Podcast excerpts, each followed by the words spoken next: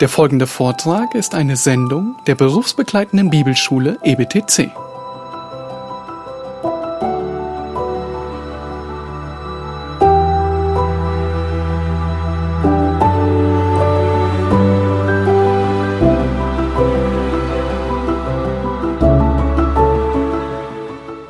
Vergangene Woche war in der Familienandacht, äh, bei uns zumindest in der Gemeinde, ähm, war Gideon. Äh, ihr erinnert euch sicherlich, die Fortsetzung der Sonntagsschule vom äh, letzten Sonntag. Und äh, es war gleich der der erste Tag, an dem ähm, kurz berichtet wurde, wo die Bibellese darum ging.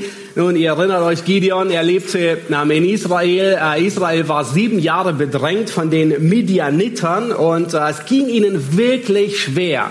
Und dann kommt der Engel des Herrn zu Gideon und er begegnet ihm und er grüßt ihn. Und Gideon antwortet ihm und wisst ihr, was sein erster Satz ist? Ich war überrascht. Und erinnerte mich bei der Predigtvorbereitung daran.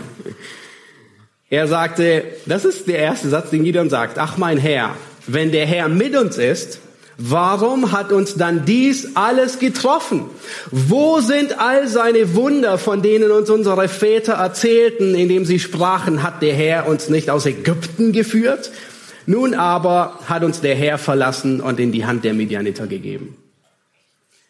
Nun, was geschieht, wenn Menschen durch ein finsteres Tal hindurchgehen?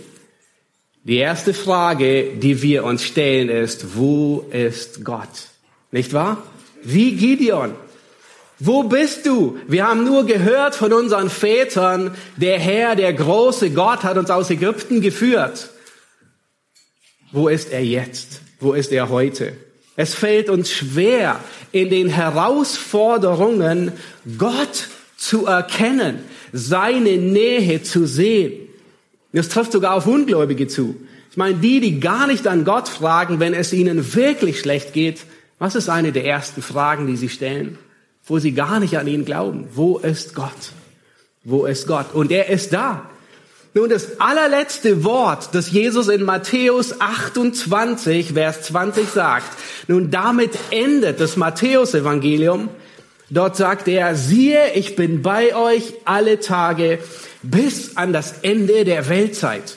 Inmitten aller Dunkelheit, inmitten aller Trübsal, inmitten aller Wellen und Turbulenzen sagt er, er ist da bis an das Ende der Weltzeit. Und in Johannes 16, Vers 33, da sagt Jesus, dies habe ich zu euch geredet, damit ihr in mir Frieden habt. Wir haben nur in Christus Frieden. In der Welt habt ihr Bedrängnis, aber seid getrost, ich habe die Welt überwunden. Das heißt, Bedrängnisse sind da und Bedrängnisse werden kommen und wir werden immer wieder herausgefordert. Uns die Frage stellen, wo ist Gott? Und er ist da, inmitten der Bedrängnisse. Nun, heute werden wir in Daniel Kapitel 11 fortfahren und wir werden uns, ihr dürft gerne eure Bibeln aufschlagen, Daniel 11, die Verse 21 bis 35. Ähm, wir werden, ähm, das ist die Fortsetzung vom letzten Mal, die Prophetie von dem finsteren Tal. Die Prophetie von dem finsteren Tal. Nun, Kapitel 10, 11 und 12 sind wie eine einzige Begebenheit. Und heute werden wir uns eine der schlimmsten Zeiten ansehen, die die Israeliten, das Volk Gottes, jemals getroffen hat. Nun, sicherlich denkt ihr an, an spätere Zeiten, 70 nach Christus, an Hitler und Stalin. Aber das waren, das waren mit auch furchtbare Zeiten. Aber was wir uns heute ansehen, war eine dieser schrecklichsten Zeiten, die tragischerweise sogar wiederholt wird. Und je dunkler das finstere Tal wird, umso mehr muss man sich bewusst sein, dass der gute Hirte gegenwärtig ist. Ja, deswegen wollen wir uns bewusst sein, weil David sagt es im Psalm, und wenn ich auch wanderte im Tal des Todes Schatten, fürchte ich kein Unglück, denn du bist bei mir. Er wusste, wer im finsteren Tal bei ihm ist, und er musste es sich immer wieder vor Augen halten. Und das haben wir genauso notwendig. Wir müssen uns die Allmacht, die Allwissenheit und die Liebe Gottes vor Augen halten. Und bevor der Engel Daniel in dieses dunkle Kapitel hineinführt, ja, es ist in gewisser Weise nur die Prophetie von dem finsteren Tal. Wisst ihr, was der, was, was geschieht, wie Gott ihn vorbereitet für diese dunkle Zeit? Könnt ihr euch erinnern, wie Kapitel 10, Kapitel 10, 11, 12 ist eine einzige Begebenheit. Könnt ihr euch erinnern, wie Kapitel 10 begann? Daniel sieht Christus. Daniel sieht den in Leinen gekleideten Menschen. Nun später im Verlauf von Daniel 11 und 12 würde Daniel den Antichristen sehen. Er würde Antiochus Epiphanes, um den es heute überwiegend geht, den Typus des Antichristen sehen. Viele schreckliche Dinge. Aber bevor er all das sieht, wen sieht er?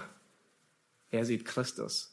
Und dasselbe tut Johannes. Bevor er die ganze Offenbarung sieht, all das Desaster, was kommen wird, sieht er Christus, den verherrlichten Christus. Und das haben wir so notwendig.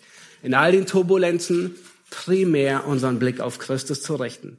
Er sieht den, dessen Angesicht strahlt, dessen Augen wie Feuerfackeln sind, dessen Arme und Füße wie leuchtendes Erz sind, dessen Worte wie das Tosen einer gewaltigen Volksmenge ist. Und wenn wir den Blick, wenn wir diesen Christus aus dem Blick verlieren, dann ergeht es uns wie Petrus, der mitten im Glauben, der im Glauben über das Wasser geht. Und als er auf den furchteinflößenden Sturm um sich herum blickt, beginnt er zu sinken und unterzugehen. Nun lasst uns beginnen und in Daniel hineinschauen. Ähm, wir werden uns die Prophetie über Antiochus Epiphanes heute ansehen. Das ist der Mann, um den es überwiegend geht. Ähm, die Predigt habe ich in drei Punkte gegliedert. Wir wollen uns die Erfüllung ansehen, also die ganze Prophetie und wie sie in Erfüllung gegangen ist. Ähm, dann werden wir nach Matthäus 24 springen und wir werden uns die Wiederholung ansehen. Wir werden uns ansehen, dass all das, was geschehen ist, sich wiederholen wird. Und dann am Schluss wollen wir uns die Ermutigung ansehen. Was hat Daniel und das Volk, das gerade aus dem Exil zurückgekehrt ist, ermutigt? Und was ermutigt uns? Nun, ihr erinnert euch vielleicht noch an die letzte Predigt. Ähm, auf der Karte seht ihr das. Und zwar in der letzten Predigt hatten wir sehr viel Geschichte. Heute wird es nicht so viel um Geschichte gehen, viel ähm, erwähnt, aber weitestgehend um einen König und ein paar andere. Ähm, ähm, ihr erinnert euch an das Nordreich oder ähm, den König des Nordens. Ja, das war, es begann mit Seleukos und Antiochos, die hießen immer gleich. Ähm, und um das äh, Südreich, das war das äh, Ptolemäische Reich, überwiegend Ägypten. Ähm, und äh, dort hießen alle Ptolemaios der Erste und heute werden wir bei dem fünften, äh, bei dem sechsten und siebten landen und uns äh, sehen, dass, ähm, äh, wie, wie die damit einhergehen. Das große Problem, nachdem Alexander der Große gestorben war, ist, sein Reich wurde nicht aufgeteilt. Und dann gab es Kriege, schlussendlich wurde es auf vier Generäle aufgeteilt. Der eine erhielt den größten Teil, Syrien, Babylon bis nach Indien, und der andere erhielt Ägypten. Ähm, und äh, ein Problem, das sich ergab, war, sie hatten zwar den größten Teil aufgeteilt, aber diesen Teil dazwischen, ähm, zwischen Syrien und, und, und äh, Israel, den Flecken, den haben sie nicht aufgeteilt. Und die ganze Zeit ging es um die Könige die ähm, sich äh, gebettelt haben, hin und her. Aber das waren wirklich keine schönen Kriege. Nun, heute ähm, ähm, wird es weitergehen mit Antiochus Epiphanes. Schlagt Vers äh, Daniel 11, Vers 21 auf. Antiochus der Vierte, er wurde schon Kapitel 8 erwähnt als das kleine Horn, aber hier in diesem Kapitel bekommt er nochmal große Aufmerksamkeit. Und zwar aus zwei Gründen. Erstens, weil er extrem brutal gegen die Juden auftritt und weil er der Typus des Antichristen ist. Vers 21. An seiner Stelle wird ein Verachteter, das ist Antiochus der vierte Epiphanes, aufkommen, dem die königliche Würde nicht zugedacht war. aber er wird unversehens kommen und sich durch Schmeicheleien des Königtums bemächtigen. Nun, vielleicht erinnert ihr euch noch an Antiochus den Dritten, der Große. Das war der Vater von Antiochus dem Vierten, Epiphanes. Nun, die Römer, die verlangten von seinem Vater diese riesige Kriegsentschädigung 15.000 Talente in zehn Jahren. Und einer seiner Söhne, genau dieser, Antiochus Epiphanes, der vierte, er wurde als Geisel in Rom behalten. Er war ein verachteter. Ihm wurde das Königtum nicht zugedacht, sondern er hat es sich erschlichen. Nun, es ist ein sehr interessantes Wortspiel hier zwischen dem Antichristus, dem Typus des Antichristus und dem Christus selbst. In Jesaja 53, da wird beschrieben, dass er, der Messias, der Verachtete war. Erinnert ihr euch? Er ist von uns verachtet worden. Und was für ein Unterschied ist das? Wir haben den, dem die königliche Würde zusteht, Christus selbst. Und er kam und er wird verachtet, nicht angesehen. Und sein Antitypus, genau das Gegenteil. Er ist der Verachtete, dem die Königswürde nicht zusteht und er erschleicht sie sich durch Schmeicheleien. So unglaublich. Nun, sein Vater ist gestorben und dann hat sein Onkel Seleukos IV. weiter regiert und dann starb sein Onkel. Er war immer noch in Haft in Rom. Und eigentlich hätten die beiden Söhne von seinem Onkel, also die Neffen von Antiochus, äh, die hätten den Thron erben sollen. Aber was Rom getan hat, die waren ähm, politisch auch äh, sehr, sehr schlau. Sie haben den Sohn von dem Onkel, der eigentlich Thronerbe sein sollte, ausgetauscht und als Geisel nach Rom genommen. Und Antiochus, der eigentlich sowieso keinen Anspruch auf den Thron hatte, den haben sie gehen lassen. Und der zweite Sohn, der war noch im Babyalter, der konnte nicht regieren. Also haben die Römer sichergestellt, da ist keine Gefahr in Syrien. Nun, was tut Antiochus, der vierte Epiphanes? Er erschleicht sich den Thron. Er, er sammelt eine kleine Mannschaft zusammen. Er bringt den zweiten Thronerben als Baby um, lässt ihn umbringen und dann lässt er sich ganz demütig auf den Thron erbeten, nachdem er den Weg geebnet hatte. Er sollte nie König werden, aber er, er, er erschleicht es sich durch Schmeicheleien. Das hebräische Wort bezeichnet dies als aalglatt. Und vielleicht kennt ihr auch so Personen, ja, man kann sie nicht fassen. Die sind so, so wendig, so, so glitschig, so schleimig. Sie kommen überall durch. Überall mogeln sie sich durch, ob sie die Wahrheit sagen oder nicht die Wahrheit sagen. Sie fallen wie eine Katze immer auf die Füße. Er war gerissen. Er konnte sich den Thron erschleichen. Nun, sein Verhältnis zu Rom war nicht gut. Sein Verhältnis zu Ägypten war auch nicht sehr gut. Eigentlich war er mit Ägypten sogar verschwägert. Nun, seine Schwester Kleopatra die Erste, nun, sie gebar den Sohn, der dann auf dem Thron war. Ähm, und zwar Ptolemaios der Vierte. Hatten wir uns vorhin kurz angesehen. Ja, das war sein Neffe, der in Ägypten auf dem Thron war. Aber dieser Neffe, der in Ägypten auf dem Thron war, der hatte schlechte, einen schlechten Vormund. Er war noch sehr klein. Und er wurde, er wurde gegen Antiochus aufgestachelt. Und dann begann Antiochus einen Krieg anzuzetteln gegen Ägypten, gegen seinen Neffen von seiner Schwester, die Tochter. Lass uns Vers 22 weiterlesen.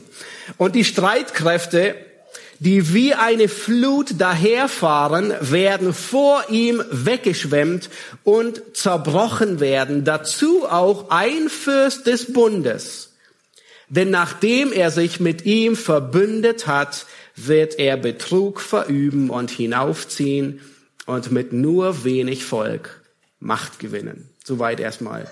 Nun, Vers 22 sagt, dass vor ihm alles weggeschwemmt wird, was ihm sich in den Weg stellt. Und in den ersten Jahren hat Antiochus der Erfolg wirklich regelrecht zugelacht. Er war überall willkommen. Und dann wird hier von diesem Fürst des Bundes beschrieben. Das war der hohe Priester in Jerusalem. Und zwar, er, er hat sogar einen Namen. Er hieß Onias der Dritte. Antiochus, er setzt ihn ab. Ja, ähm, er ähm, er, er zerbricht den Bund. Mit, ähm, er setzt ihn ab und setzt seinen Bruder Jason ein.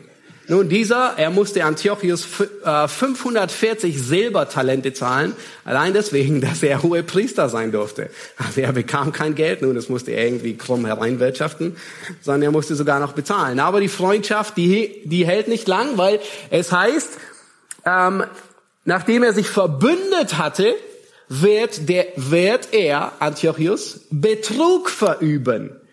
Und er setzt Jason ab und er setzt einen anderen Menelaus als Hohepriester ein und das war ein Riesenskandal. Menelaus, bisher waren alle Priester aus dem Geschlecht Aarons. Sie waren hohe Priester. Menelaus ist der erste Priester, der das nicht mehr ist. Der erste hohe Priester nicht mehr in der Linie Aarons. Und es hat einen Riesenskandal hervorgebracht unter der Priesterschaft beginnt eine große Spaltung.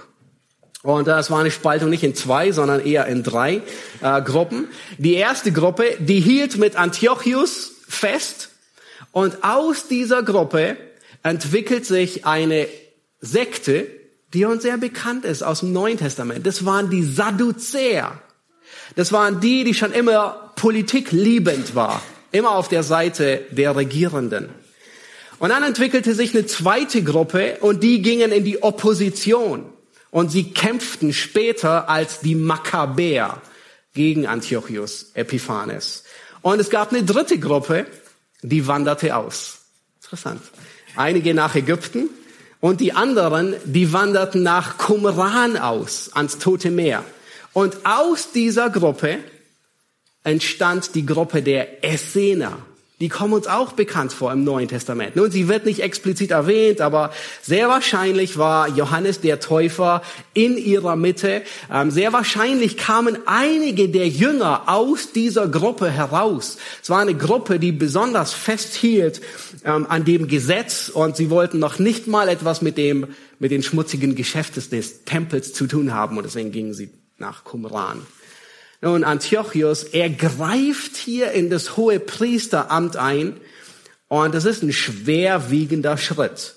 Warum? Weil die Staatsmacht, sie schwingt sich über die Gemeinde Gottes und will bestimmen, wer in der Gemeinde Gottes leitet und wer das Wort predigt.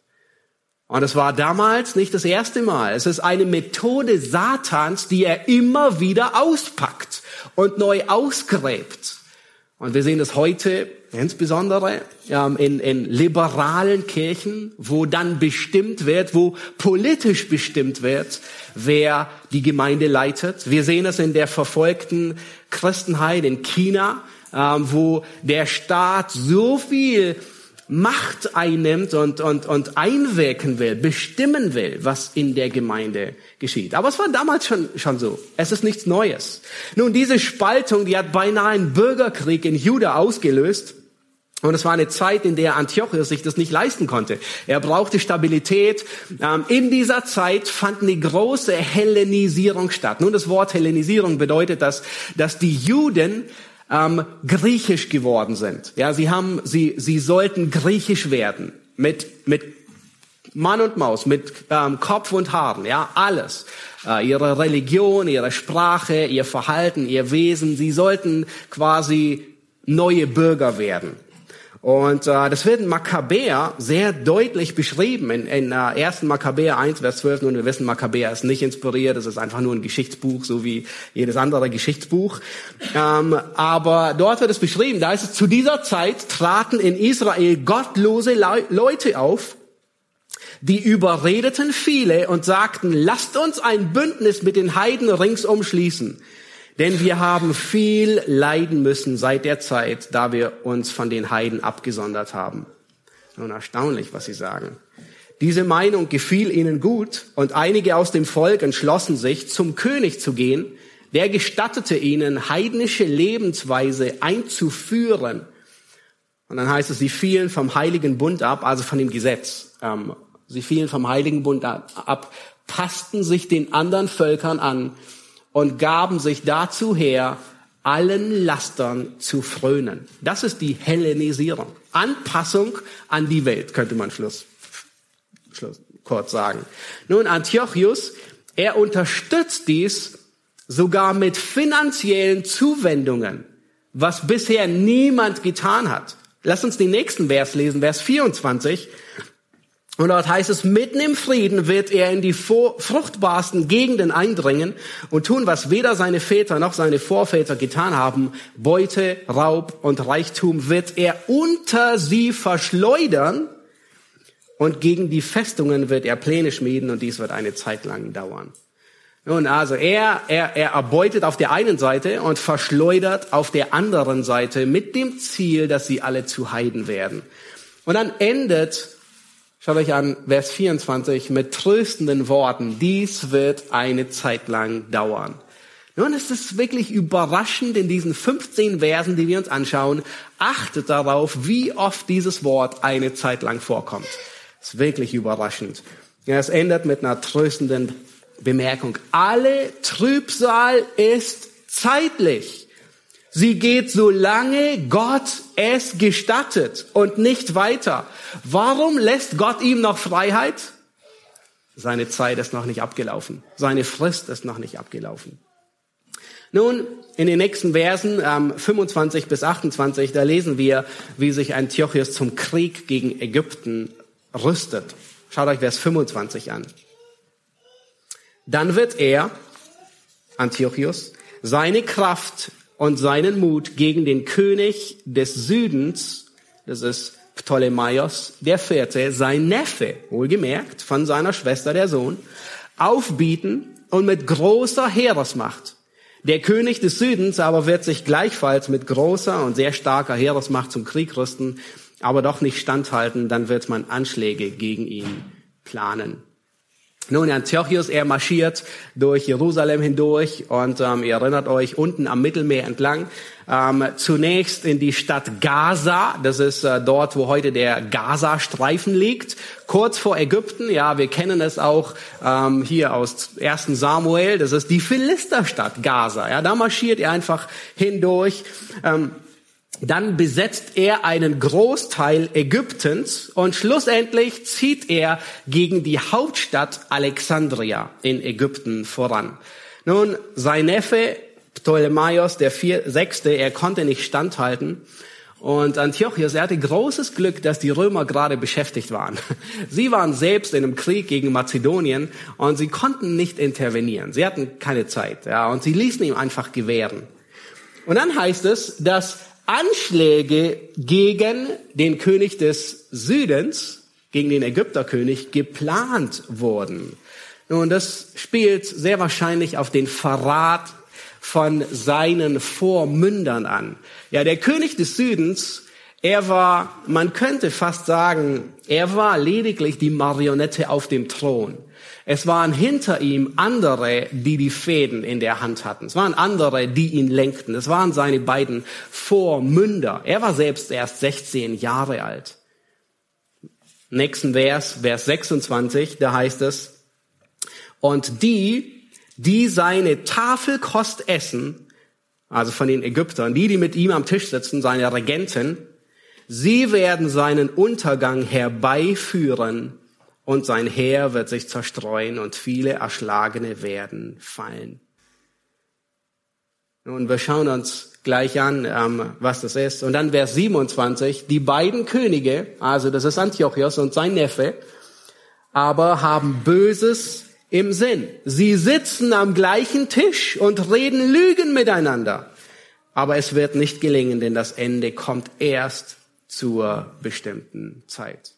Nun, auch hier wieder, das Ende kommt erst, seht ihr, das zweite Mal zur bestimmten Zeit. Nun, bevor Antiochus Alexandria stürmte, gab es ein Treffen zwischen ihm, hier zwischen ihm, Antiochus, und seinem Neffen ähm, in seinem eigenen Lager von Antiochus. Und die beiden, die versuchten, ein Friedensabkommen zu schließen. Beide saßen am selben Tisch, ja, es war Onkel und Neffe. Aber jeder verfolgte sein eigenes Interesse und jeder hinterging den anderen. Und ihr seht, wie das Wort wörtlich hier steht. Sie sitzen am gleichen Tisch und reden Lügen miteinander. Jeder hatte eine andere Absicht in dem Pakt, den er ähm, geschlossen hatte. Nun, es gelang keinem der beiden, die Drahtzieher, die hinter Ptolemaios waren, sie setzen ihn ab. Sie schmeißen ihn vom Thron. Ja, wir haben vorhin gesehen, die, die an seiner Tafelkost essen, werden seinen Untergang herbeiführen. Sie haben ihn rausgekickt und sie haben seinen kleinen Bruder zum König gemacht. Nun, Antiochus, er versucht Alexandria einzunehmen, aber die Ägypter konnten es gut äh, verteidigen. Äh, sein Neffe, er wurde nicht umgebracht hier, der hier, aber er wurde einfach abgesetzt von dem Thron. Antiochus hinterließ ihn in Memphis und zog zurück nach Syrien. Und er kehrte mit viel Beute zurück. Im nächsten Vers, Vers 28, da lesen wir, und er, Antiochus, er wird mit großem Reichtum in sein Land zurückkehren. Und er wird das, was er sich gegen den heiligen Bund vorgenommen hat, ausführen und wieder in sein Land zurückkehren. Nun, auf seinem Heimweg von Ägypten zieht er durch Jerusalem hindurch. Und aus unerklärlichen Gründen, niemand weiß warum, hat er sich in den Kopf gesetzt, gegen den heiligen Bund vorzugehen. Das heißt nichts anderes, wie dass er gegen die Religion der Juden, ähm, gegen das Alte Testament vorgegangen ist. Und es bezieht sich auf die Bundesbeziehung. Er wird, er wird gegen den Heiligen Bund vorgehen. Er, das bezieht sich auf die Bundesbeziehung zwischen, zwischen Israel und Gott. Und äh, er plündert den Tempel. Er zieht wieder zurück in sein Heimatland Syrien. Es wird äh, auch in äh, Makkabäer berichtet ähm, im, im, im nächsten Zitat. Ja, es ist nur ein Geschichtsbuch, ähm, auch wenn manche, ähm, besonders äh, die katholische Bibel es äh, dem Kanon hineinfügt. Aber das wäre mehr, äh, ja, das wäre ein anderes Thema. Ähm, es heißt dort, als nun Antiochus seine Herrschaft gefestigt hatte, gedachte er auch, das Königreich Ägypten an sich zu bringen, damit er über beide Königreiche herrschte. Und er zog nach Ägypten gut gerüstet, mit großem Heer, mit Wagen, Elefanten, Reitern und vielen Schiffen. Und er führte Krieg mit Ptolemäus, dem König von Ägypten. Aber Ptolemäus wandte sich vor ihm zur Flucht und viele Ägypter sind umgekommen. Das ist nur noch mal eine Wiederholung von dem, was wir bis jetzt gesehen hatten. Und Antiochus hat die befestigten Städte in Ägypten eingenommen und große Beute gemacht. Und jetzt kommt sein Rückzug. Als er aber Antiochus in Ägypten gesiegt hatte und wieder heimzog im Jahr 143, das ist die, soweit ich weiß, die griechische Zählung, zog er hinauf gegen Israel und kam nach Jerusalem mit einem großen Heer. Und jetzt wird beschrieben, was er getan hat. Er ging frech und ohne Scheu in das Heiligtum und ließ wegnehmen den goldenen Altar, den Leuchter, und alle Geräte, die dazugehören, den Tisch, auf dem die Schaubrote lagen, die Kannen, die Schalen, die goldenen Löffel, den Vorhang, die Kronen und den goldenen Schmuck vorn am Tempel und ließ den Goldüberzug abreißen. Er brauchte Geld. Er nahm das Silber und Gold, die kostbaren Gefäße und die verborgenen Schätze, die er fand, und führte alles mit sich in sein Land. Und er ließ viele Leute töten und führte lästerliche Reden durch. Nun, ist das nicht unglaublich? Und Daniel hat 400 Jahre bevor das geschehen ist, hat Daniel es prophezeit. Hier in Daniel 11 nachzulesen. Und 400 Jahre, genau genommen 370, später geht alles Wort für Wort in Erfüllung und wir können in so vielen Geschichtsbüchern nachlesen. Eins davon ist, sind die Makkabäer. Nun richtet sich Antiochus wieder den Juden zu. Aber bevor er das tut, ähm, versucht er noch einmal Ägypten anzugreifen. Nun, was ist geschehen? In der Zwischenzeit haben sich die beiden, ähm, die beiden ägyptischen äh, äh, Söhne, seine Neffen, der erste und der zweite, der erste, der abgesetzt wurde und der zweite, der an seine Stelle kam, die haben sich versöhnt. Und ähm, die haben äh, Frieden geschlossen und regierten ähm, wieder. Und Antiochus, er, er, er sah das als, als ein Betrug an, als ein Bruch von der Vereinbarung, die er mit seinem Neffen in seinem Lager geschlossen hatte. Und er bereitet sich auf eine neue Invasion vor. Noch einmal gegen Ägypten zu marschieren. Schaut euch Vers 29 an in Daniel 11. Zur bestimmten Zeit wird er, Antiochus, der Vierte, wieder gegen den Süden ziehen aber es wird das zweite Mal nicht mehr gehen wie das vorige Mal. Nun, hier ist offensichtlich schon eine Ankündigung, bah, ein bisschen was wird anders sein. Nun, er marschiert durch Memphis ohne Widerstand und nun marschiert er auf dem Weg nach Alexandria. Aber es heißt, es wird nicht so gehen wie das vorige Mal. Nein, sondern Vers 30 sagt, sondern es werden ihn Kitea-Schiffe angreifen. Nun, was um alles in der Welt sind Kitea-Schiffe? Nun, eigentlich bedeutet Kitea, bezieht es sich auf Zypern, aber in der hebräischen Literatur ist es manchmal auch die Bezeichnung der Mittelmeerküste. Nun, was geschah? Rom intervenierte. Nun würde man sagen, warte mal, kann der Engel nicht sagen, die römische Flotte greift ihn an? Warum sagt er Kitea-Schiffe? Ein Wort, das man sonst in der Regel nie gebraucht. Und wisst ihr was? Das ist ein Beweis, dass Daniel 400 Jahre vorher geschrieben hatte. Es gab Rom noch nicht. Er konnte Rom gar nicht erwähnen. Nun, es gab das Dorf Rom, ja, irgendwo im Hinterhof. Aber es gab Rom nicht als Weltmacht. Das heißt, wie kann er etwas bezeichnen, was es noch gar nicht gibt? Ja, und er bezeichnet es als Kitea-Schiffe. Unglaublich, das untermauert viel mehr die Glaubwürdigkeit des Wortes, ja. Das sind Schiffe vom Mittelmeerraum. Und 400 Jahre stellt sich raus, es ist Rom, die interveniert dran. Nun, Rom, sie hatten die Schlacht bei Mazedonien gewonnen. Und sie hatten gehört, dass Antiochus in Ägypten einmarschiert ist und äh, sie intervenierten auf der Stelle. Auf, augenblicklich sandten sie eine Flotte nach Ägypten, um zu intervenieren. Der römische Konsul Gaius Popilius Lenas, nun, er wird beauftragt von dem römischen Senat ähm, mit einem mit einem Schreiben, es Antiochus auszuliefern. Und er stellt, er kommt gerade in Ägypten an und er stellt Antiochus zur Rede und überreicht ihm das Schreiben des römischen Senates. Und ein österreichischer Ägyptologe äh, mit Namen Günther Hölbel, äh, ein guter, äh, guter Ägyptologe, in, in seinem Buch Geschichte des äh, Ptolemäerreiches, da beschreibt er, was hier geschah. Und er zitiert äh, die Quellen. Er sagt, der römische Konsul Popilius weigert sich, Antiochus Gruß zu erwidern. Also er grüßt ihn nicht mal zurück. Derart boshaft sind sie über ihn. Und überreicht ihm das römische Ultimatum, das eine sehr direkte Forderung enthielt. Nämlich erstens, er sollte die sofortige Beendigung des Krieges und den vollständigen Rückzug aus Ägypten in kürz, ähm, kürzest möglicher Zeit. Also Krieg beenden und sich auf der Stelle zurückziehen. Nun, und dann heißt es, ähm, als Antiochus um Bedenkzeit bat, er wollte sich, er wollte sich beraten und plante im Hintergrund schon weiter. Aber der römische ähm, Konsul, ähm, er, ähm, er, er war sehr direkt. Und dann, und dann ist es tatsächlich, er zeichnet mit einem Stock einen Kreis um den König und befahl ihm und antwort, ähm, zu antworten, bevor er den Kreis verlassen hatte.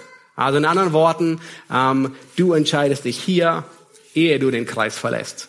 Weil Antiochus, er wollte schon seine anderen Fäden ziehen, Hinterliste planen, ähm, um da irgendwie schlüpfrig rauszukommen. Aber es gelang ihm nicht. Und dann heißt es, der gedemütigte Seleukidenkönig stimmte dem Ultimatum zu. Er hatte keine andere Wahl. Die Römer, die waren zu mächtig. Und er handelte entsprechend und zog sich zurück. Nun, was dann kommt, das ist wirklich, wirklich ähm, erstaunlich. Vers 30 lesen wir, wie es weiterging.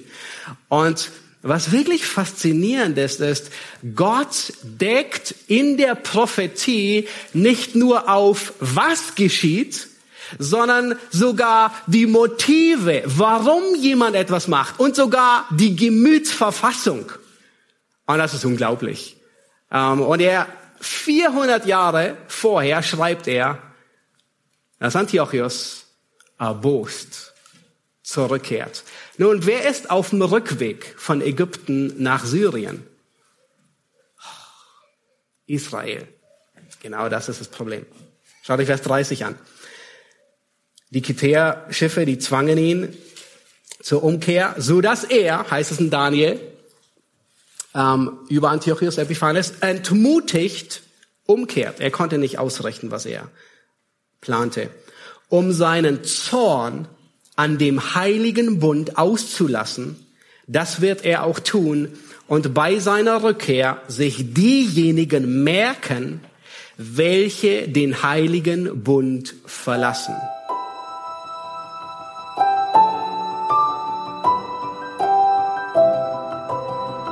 Diese Sendung war von der berufsbegleitenden Bibelschule EBTC.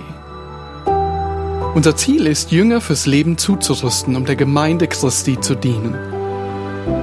Weitere Beiträge, Bücher und Informationen findest du auf ebtc.org.